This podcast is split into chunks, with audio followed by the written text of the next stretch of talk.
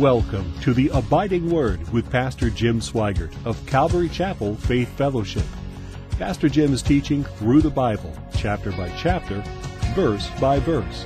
Now let's join Pastor Jim for today's Abiding Word.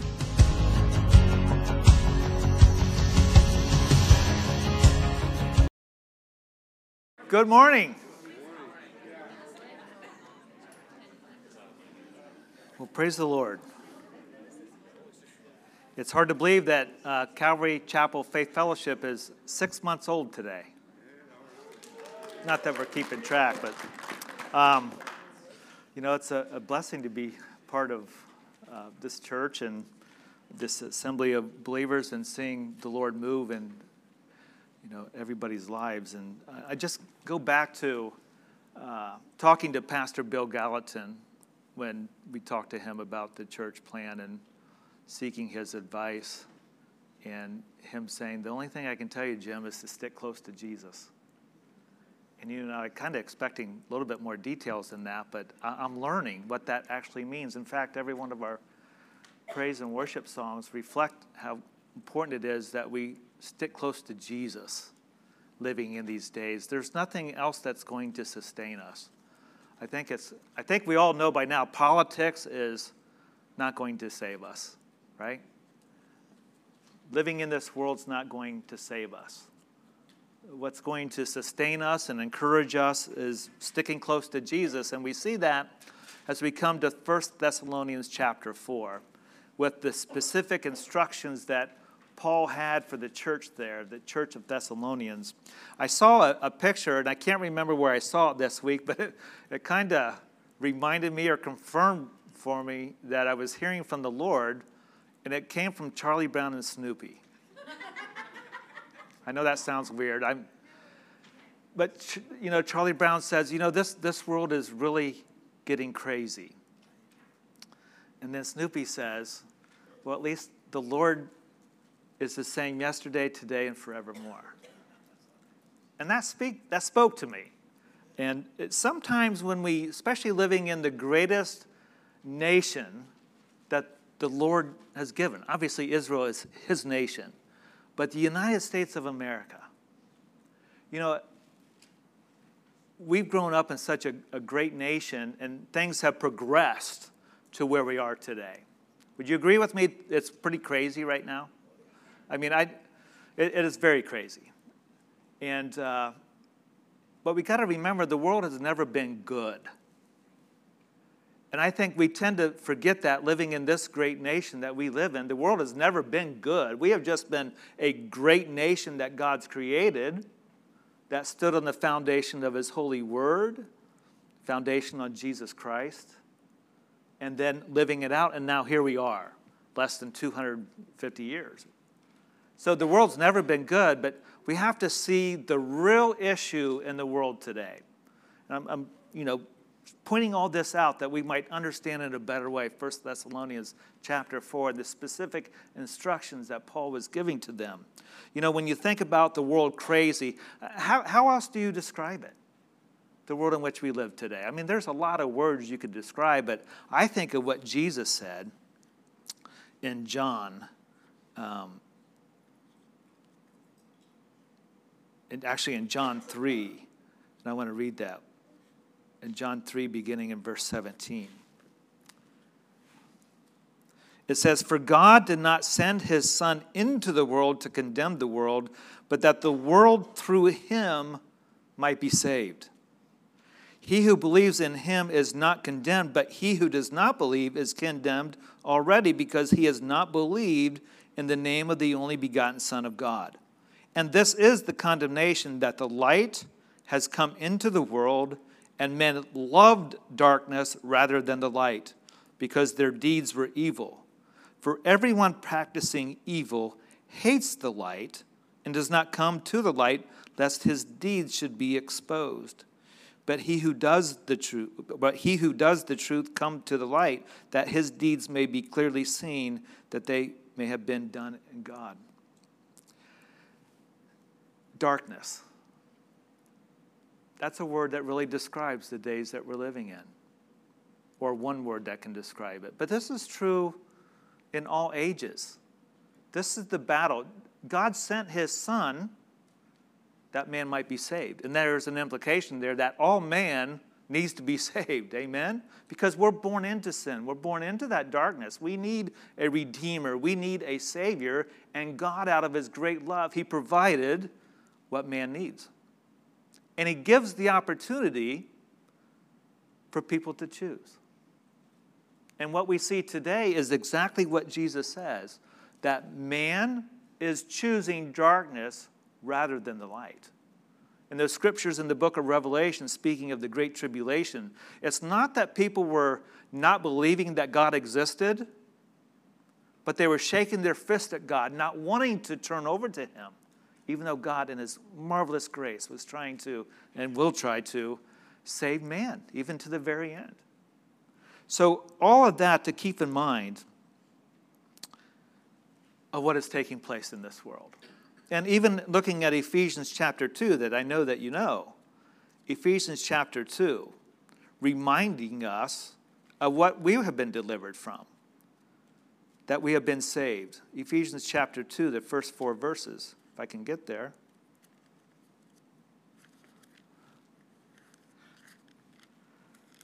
Or I should have just read it off the screen.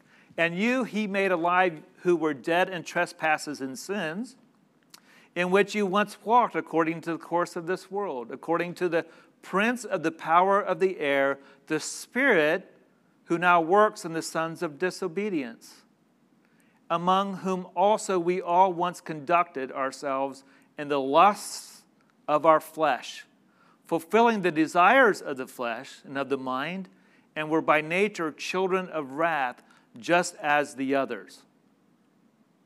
But God, who is rich in mercy because of his great love with which he loved us. And so that was you and I. We were, you know, by, by being outside the will of God, being spiritually separated from God, we were walking in the lust of the flesh. And then God saved us, but God. Now, why bring all this up? Well, it's important that we grasp what the Holy Spirit led Paul to say to the first Thess- the church of Thessalonians, and also for you and I as we minister the truth with those. And um, you know, as we see the specific uh, you know message that Paul had, remember uh, the church of Thessalonians they were a new church, and they were coming out of uh, darkness. If you remember um, you know, believers coming out of pagan worship, uh, worshiping these pagan gods, and they had their religious rites and, uh, of, you know, just gross sexual immorality. And then they heard the gospel. And the Spirit of God moved in their hearts, and they turned from their idols to serve the living and true God. See, that reminds me that there is nobody that is too far gone from God that He can't save. And we as a church need to understand that. Yes, there's lifestyles out there that we just absolutely despise. However, God loves them. And we have to be a people who loves them because we want to stick close to Jesus. We want to be like him. And so it was radical for this church to get saved. It was radical for you to get saved and for me to get saved. Totally radical. Coming out of the world and so the Apostle Paul, as we've been seeing in the first three chapters, he, he loved and cared for, and he, cons- he was so very much concerned uh, for these believer- believers. And now we're going to see Paul change directions here in, the, in, in 1 Thessalonians chapter 4. Well, let's pray first before we dive in. Father, uh, Lord, you're, you're so awesome, Lord. You're, you're marvelous. And we pray for your Holy Spirit now, Lord, to bring insights for every one of us, Lord, to see the world in which you see, Lord. That we would be a people filled with compassion and love for, for those who do not know you, Lord. And Lord, that we would be mindful of what the Spirit is saying to us in our own walks, Lord, that you desire for us to grow, to mature as believers knowing that we live in this world that uh, brings so, so much distraction when we allow it, so much pulling away. But yet, Lord, just as we desire to, to live close to you, may we remember that you are with us. You're doing a good work in us. And you desire, as your will, that all man would come to the saving knowledge of Jesus Christ. Lord, we want to walk in that. We don't want to walk in the darkness. We want to grow in our walk with you, to become more like you. So, would you speak to our hearts this morning, Lord? In Jesus' name we pray. Amen. So, verse 1 says, Finally, then, brethren, we urge and exhort in the Lord Jesus that you should abound more and more, just as you received from us how you ought to walk and to please God. For you know what commandments we gave you through the Lord Jesus. So when Paul says finally, obviously he's not he's not completing his letter. He's, he's now going to be pointing out new exhortations and but it's connected to his prayer that we read at the end of chapter 3 that dealt with holiness, that dealt with love and coming. And we're going to see those three words throughout the rest of Thessalonians. You know, the, the holiness, as Paul called for them to be separate from the world and to walk in holiness with God. And uh, knowing that we live in a darkened world. Again, keep in mind what these believers in the church of Thessalonians were coming out of coming out of darkness, great deal of sexual immorality, as we'll see. And, and, call, and, and Paul calls for them to live in holiness. And that's a, that's a call for you and I to live in holiness. This is the will of God, as we'll see, to walk in holiness and then love. And we've seen throughout First Thessalonians that Paul commended them for their love for one another. That is a move of God when there's that great love coming from the example, the love of Christ within the midst of a church fellowship a group of believers. And then obviously, uh, the coming of the Lord, referring to the Lord's coming. And all of what Paul was sharing with them, he had in mind, and he taught them these things that the Lord was coming.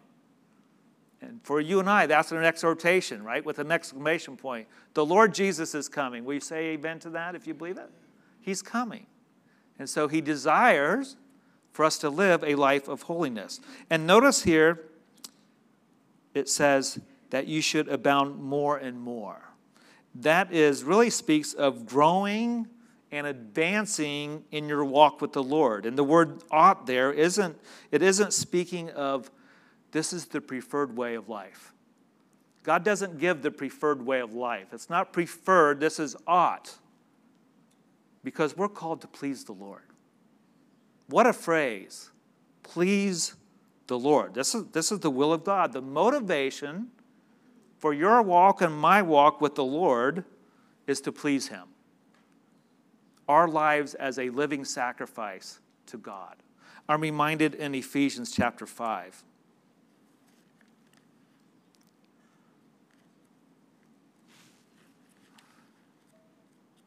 Ephesians chapter 5. In context with us pleasing the Lord. Verse 1 says, Therefore be imitators of God as dear children, and walk in love as Christ also has loved us and given himself for us, an offering and a sacrifice to God for a sweet smelling aroma.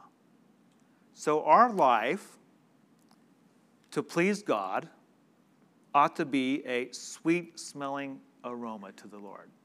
That's the goal. That should be our heart's desire. You know, when it says here commandments, um, Paul is not talking about his commandments, he's talking about the Lord Jesus, as it says there. For you know what commandments we gave you through the Lord Jesus Christ. And Paul, in all of his letters, and I think of Romans chapter 12, verse 1, where he said, I beseech you, therefore, brethren, by the mercies of God that you present your bodies to God, which is your reasonable service. So we're presenting ourselves, our bodies, all of ourselves, right? Our minds, our thoughts, our hearts, our bodies, everything to God to be a sweet smelling aroma, as it is a response to what God has done for you and I. And that's something as we share with new believers. Well, what am I supposed to do as a believer? We might not think that because many of us have walked with the Lord longer, but we take it for granted. But think back when you first got saved. We didn't know anything except we were forgiven, and that was a great thing to know and to experience. But then, okay, what, what are we supposed to do? Well, we know we're supposed to go to church and we're supposed to get in the Bible, be people of prayer, grow in our faith, but all that, did that even make sense? you just walk it out. But in all of it, it's to please God. Why do we get in the Word? Because we want to please Him by hearing Him, listening to Him, reading about Him, learning that we might grow in our walk with Him, to please Him. And if we don't have that desire to please Him, then there's, there's, there's another motive. And it could be that the enemy telling us or lies from the world, it's just another preferred way. This isn't the only way. You'll, you'll come around. Have you ever had your family or friends after you got saved and walk with the Lord? Maybe it's, hey, you, you're, you're part of a new church. That, that phase will, that, that will leave you. You'll grow up. You know, I, I still got people thinking, Jim's going to come around. You know, he'll, he'll hit the bars with us once again. Just, well, it's been a long time, and praise God. We're not doing that. But living in this darkened world, we have to understand that God has provided everything for you and for me for godliness, everything in life. He's given us everything that we need. Living in the darkened world, living in a world that is filled with darkness. Now, here as we come to verse 3, I want to read the next three verses together and then touch on it. Because here we begin Paul giving specific instruction specific exhortation to them. And he says, For this is the will of God, your sanctification, that you should abstain from sexual immorality, that each of you should know how to possess his own vessel in sanctification and honor, not in passion of lust, like the Gentiles who do not know God. So now remember, these believers, they were walking with the Lord. Paul was encouraging them and commending them. They were living to please God. They were enduring the persecution from the opposition. And now, Paul, out of his great concern for them, is reminding them to abstain from sexual immorality. Now, you, let's define the word sexual immorality. Well, this comes from the Greek word porneia, which refers to any sexual relationship outside the marriage relationship. Any sex outside the marriage relationship is sin. Some Bibles might translate this fornication. Remember, again, they were coming out of corruption, perversion, in that society, meaning they were engaging in these different lifestyles. They were engaged in the pagan worship where they would have sex with the temple prostitutes and thinking that they were pleasing the pagan deity that they were worshiping. And because of this darkness that had such a hold, the perversion, it was common practice for extramarital affairs. It was common in that pagan culture that the wife would take care of the family and and the husband would have, and the wife as well. Um, you know, mis- mistresses, and you know, even selling them out for prostitution. It, it was dark, and but this was the normal way in that culture, in that society to live. And, and when I think about the normal way, I think about our our nation, our world. But let's just zero in on our nation and how sexual immorality has become a way of normalcy. What do I mean by that? Well, what about television? The, the, the shows, the, the commercials, the internet, movies, billboards. And it's just not sexual immorality, it's, it goes things have become normal, acceptable. And what about bumper stickers? Anybody, eh, I mean, there was a day not long ago that coexist really threw me through the roof when I'd see that coexist sticker. But there's such things, such horrific. People, uh, you know, stick people in sexual positions. I, I mean,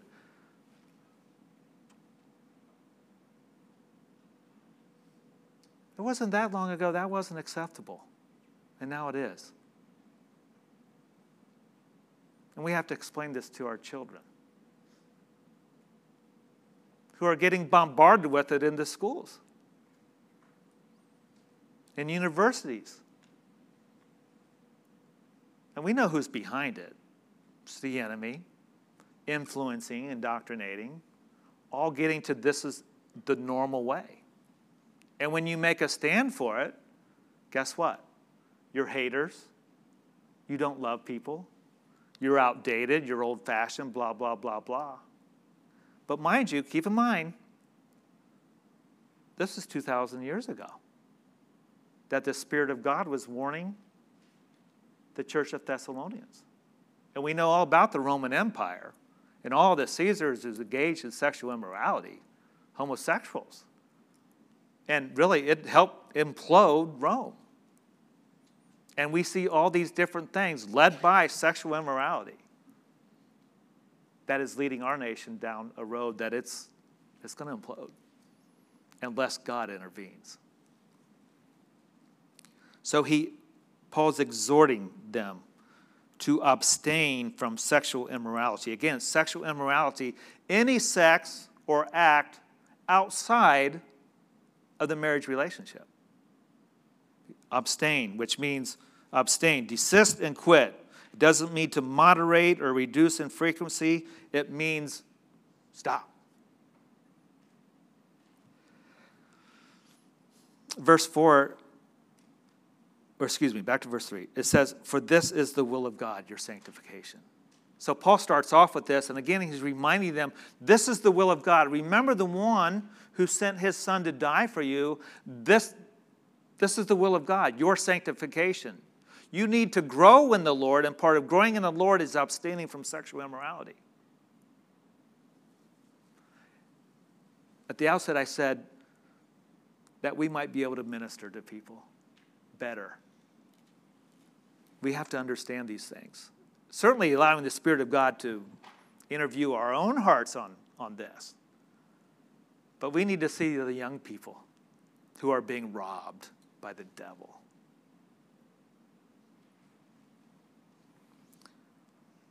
pleasing the Lord and walking with the Lord and growing the Lord. This is the will of God, your sanctification, which means consecration, purification, holiness. This is the will of God, to walk in holiness. Now, when we think of that word sanctification, that's a big word, right? It is a big word. It's an awesome word. But there's different aspects, aspects of sanctification. You know, remember sanctification, being set apart. God intervened in our life and He, he called us out of the world. And at that point in time, we're, we're saved. We, we have been redeemed. And that's our salvation, our, you know, that time being sanctified by God through His wonderful love. It's when we first believed. Remember when you first believed? Glorious, wasn't it?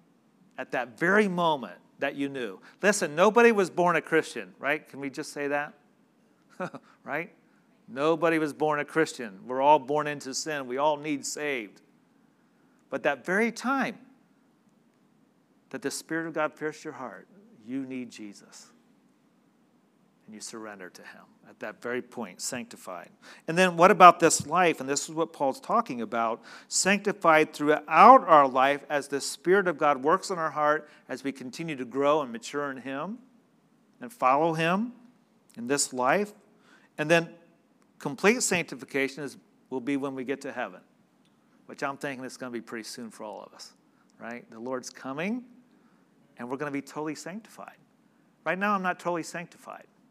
I have this body, you know, that desperately needs sanctified, totally redeemed. God's will.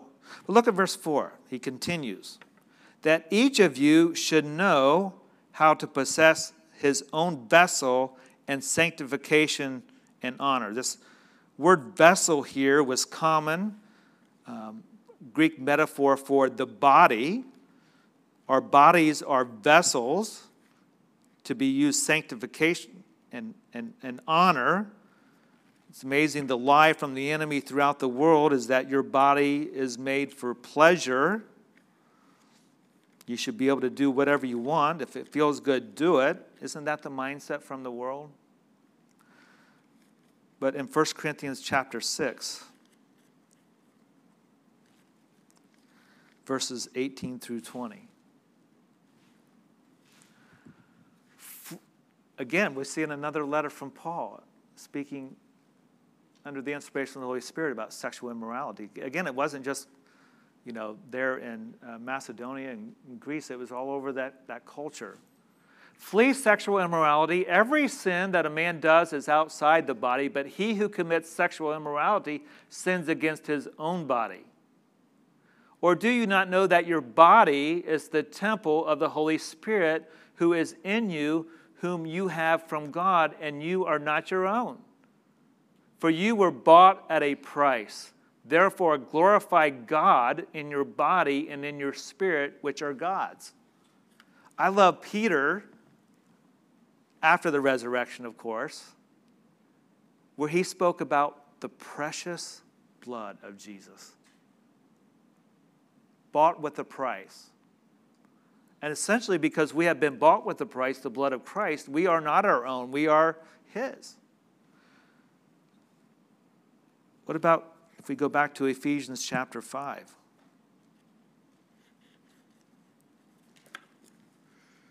Ephesians chapter 5, those first couple verses I've read. Therefore, be imitators of God as dear children and walk in love as Christ also has loved us and given himself for us, an offering and a sacrifice to God for a sweet smelling aroma. And then Paul continued in context here. For fornication and all uncleanness or covetousness, let it not even be named among you as is fitting for saints. Who's the saints? Believers are saints. Neither filthiness, nor foolish talking, nor coarse jesting, which are not fitting, but rather giving of thanks. So, you know, joking around. It shouldn't be a part of us as believers joking around spe- uh, sexual jokes and those types of things. That's not fitting for us. We've been bought with a price, the blood of Christ. He didn't, he didn't die for us to be like that. He died that we might walk with him. It's the will of God that we would be, you know, walk in sanctification, living our lives pleasing to him. And it says, he continued, For this you know that no fornicator, unclean person, or covetous man who is an idolater has any inheritance in the kingdom of Christ and God. That no one deceive you with empty words, for because of these things the wrath of God comes upon the sons of disobedience. Therefore, do not be partakers with them. Now, I'm not around a lot of people now that would you know, I'm, I'm around mostly believers for the most part, and they don't, they don't do this. But I remember working in the workplace. I remember the jokes that were told and the stupidness that would come out of their mouth. Oh, Jim, come on, you know that was funny. No, it's not. It's filthiness in the eyes of the Lord.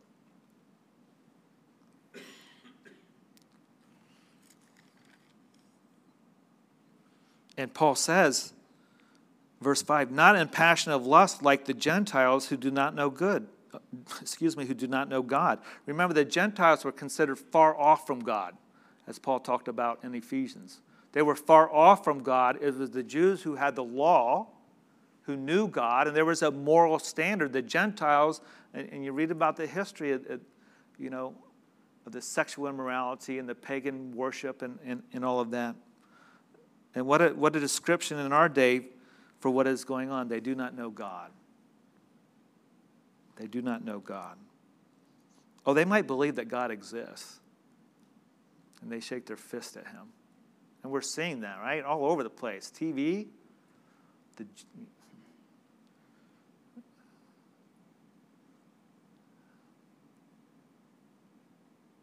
I'm, I'm sure you, I hope you didn't watch it.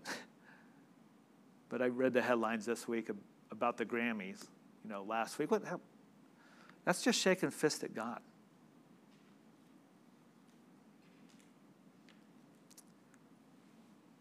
They don't know God.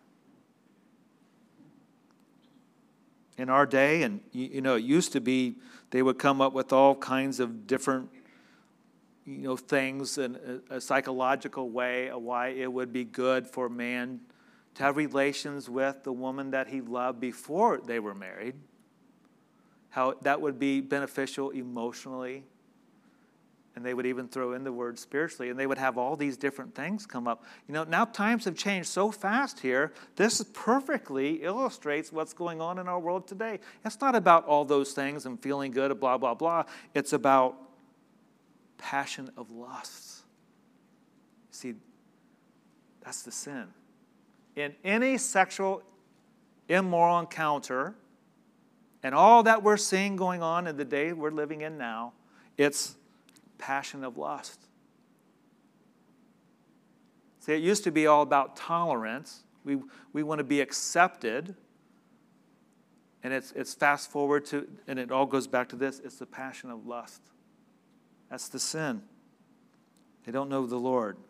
Passion here emphasize feelings that control a person leading to a lustful activity. Its overpowering urges. In contrast the believer we are control ourselves.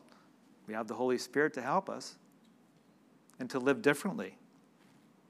Paul continues that no one should take advantage of and defraud his brother in this matter because the lord is the avenger of all such, as we also forewarned you and testified.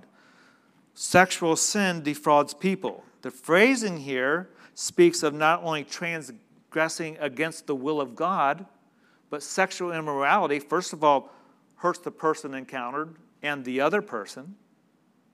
It's just not nobody gets hurt. A lot of damage is done. And we're seeing that, by the way. To be more specific, in the transgenderism, these people that are coming out, they are a complete wreck.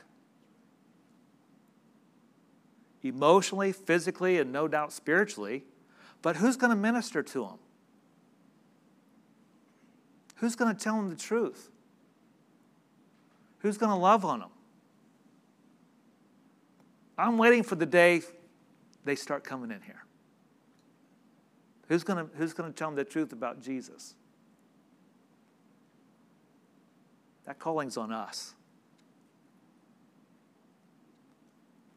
We are to hate the sin but love the sinner. But we have to be prepared now in, in our hearts and our minds.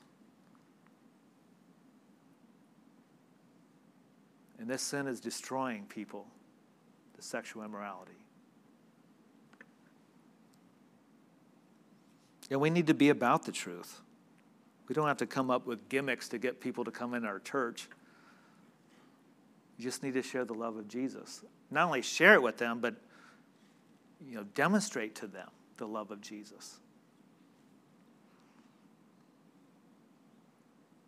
It says here, and it's very clear, and we just read it in Ephesians, and certainly Romans chapter 1 as well. The Lord is the avenger of all such as we also forewarned you and testified. So that tells me Paul was telling them when he was there at the church of Thessalonians for a short period of time, he was telling them these things. Certainly encouraging them, you come out of this lifestyle. Now it's the will of God that you continue on, that you grow in your faith. Stick close to Jesus because he's the one that's going to bring you through, he's the one that's going to sustain you.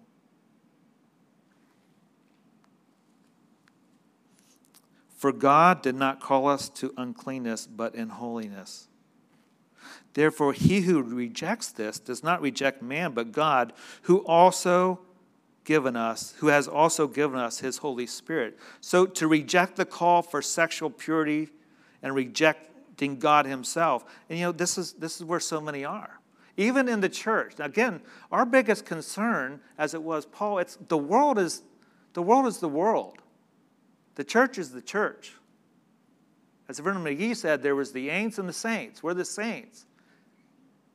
And we need to pray for the saints. We need to pray for the church that we stay on the course. If we're not on this course, we can't help people. We can't do, you know, we won't even pray for their deliverance.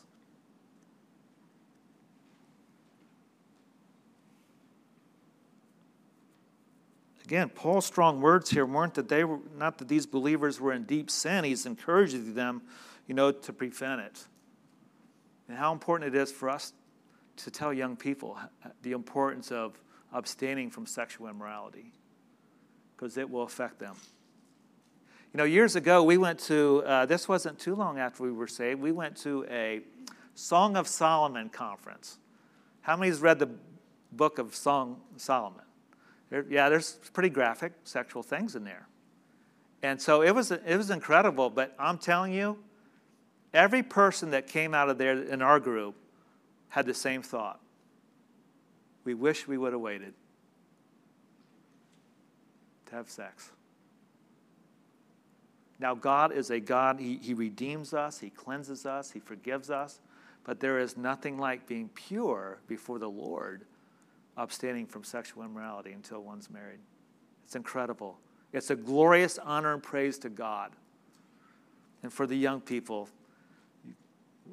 be encouraged. You're living to please God.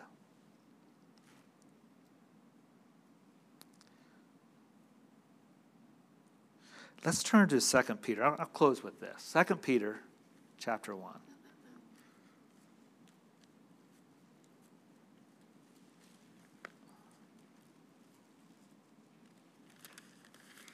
In my, in my mind, this is, this is a passage of just sticking close to Jesus. Remember, this is Peter, under the inspiration of the Holy Spirit, writing this to believers who were scattered, you know, all over uh, Asia Minor, sexual immorality, persecution, many troubles going on, believers being, you know, thrown to lions and he's encouraging them with these words. In verse 1 it says in 2 Peter chapter 1 verse 2 or excuse me verse 1. Chapter 1 verse 1. Oh my goodness. Somebody pray for me. we are. Simon Peter a bond servant and apostle of Jesus Christ to those who obtained like precious faith with us by the righteousness of our God and Savior Jesus Christ. Grace and peace be multiplied to you in the knowledge of God and of Jesus our Lord. And his divine power has given to us all things that pertain to life and godliness through the knowledge of him who called us by glory and virtue, by which have been given to us exceedingly great and precious promises that through these you may be partakers of the divine nature, having escaped the corruption that is in the world through lust. You know, it says there, as his divine power has given to us all things that pertain to life and godliness. All things mean all things. He's given us everything that we, we need. He's given us the Holy Spirit. I'm so thankful that He's given us the Holy Spirit. The ministry of the Holy Spirit, then, as we see in the scriptures, He is one who convicts us of sin, convicts us of righteousness. He's the one who uh, pierced our heart and telling us that we needed Jesus. And it says here in verse 2 that word uh, knowledge, and then verse 3, that word knowledge, it's just not knowledge in the mind or in our head or something, a fact that we know. There's a lot of believe, uh, people that believe that Jesus was a historical figure that came. But they don't know him in a saving way. They don't know him in a personal way. The knowledge here speaks of knowing Him experientially, knowing Him by having that relationship with Him. So let's think of it when we read this then. Grace and peace be multiplied to you in the knowledge of God and of our Lord Jesus, our Lord, and of Jesus our Lord. And as His divine power has given to us all things that pertain to life and godliness through the knowledge of Him who called us by glory and virtue. By your walking with God, by you walking with Jesus, sticking close to Jesus, being about His business, allowing Him, right, in sanctification, working in us, being conformed to Him, we partake of the divine nature and the power. I'm learning more and more as that phrase, stick close to Jesus. I can't live any other way. This world will steamroll me. But with Him, walking in Him, being about His business, allowing the Spirit of God in us to work, and the joy of the Lord come out, even in the, in the midst of horrible troubles and tribulations. And I think of many of you going through many different trials and afflictions, but yet you see the joy of the Lord. It's glorious. That's allowing God to work. And we have been given exceedingly great and precious promises. I think one of the greatest promises that we find in the Word of God is that He'll never leave us nor forsake us. Amen? But before that, in Joshua 1 9, it says, Be strong and courageous. We can be strong and courageous when we walk with Him. And I want to challenge us. I've been challenged you know, as I think about, you know, First Thessalonians and First Thessalonians chapter 4, it's like, let's get to it. Let's talk about Jesus coming.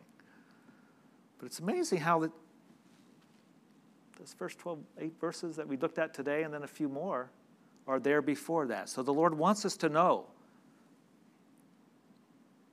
about the sexual immorality, how important it is to Him, and how important it is to walk in holiness. Again, for us to understand the world that we live in. It's not like it's just got bad in the last 250 years, right? We don't wrestle against flesh and blood, the enemy's real. So I want us to be challenged, to be thinking of the, the lost in such a way. To be challenged in our own life to are we growing in the Lord? Are we growing in holiness? For the Lord is coming. Father, I thank you for this precious group of people, the, the body of Christ at Calvary Chapel Faith Fellowship. Lord, as we look at these scriptures and we look at the world that we live in, the craziness, the, the sexual immorality, the, the normal way in so many things, Lord, it's, it's not your way. And it's, Lord, I pray that you would fill us afresh with your spirit that we would persevere, that we'd have that desire in our heart in this fallen world, that we would just desire so much to stick close to you, Lord Jesus. For you are worthy, you deserve all of our praise. And Lord, that we need you. We need you, Lord. We thank you for your great love. Would you encourage these people this week, Lord, to pray for the lost? Pray for their families. And in doing so, Lord, may your joy just fill them abundantly. We ask this in Jesus' name. Amen.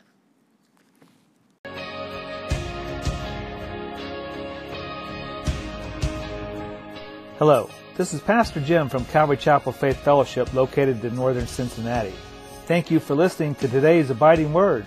Jesus said, If you abide in my word, you are my disciples indeed, and you shall know the truth, and the truth shall make you free. So we hope the Word has encouraged you in your walk with the Lord today. You can email me at pastorjimsweigart at gmail.com. That's Pastor Jim Sweigart at gmail.com with any comments or prayer requests. You can also connect with us at Calvary Chapel Faith Fellowship. Church website is calvarychapelfaithfellowship.org. There you can learn more about the ministry of Calvary Chapel Faith Fellowship. Thank you and God bless.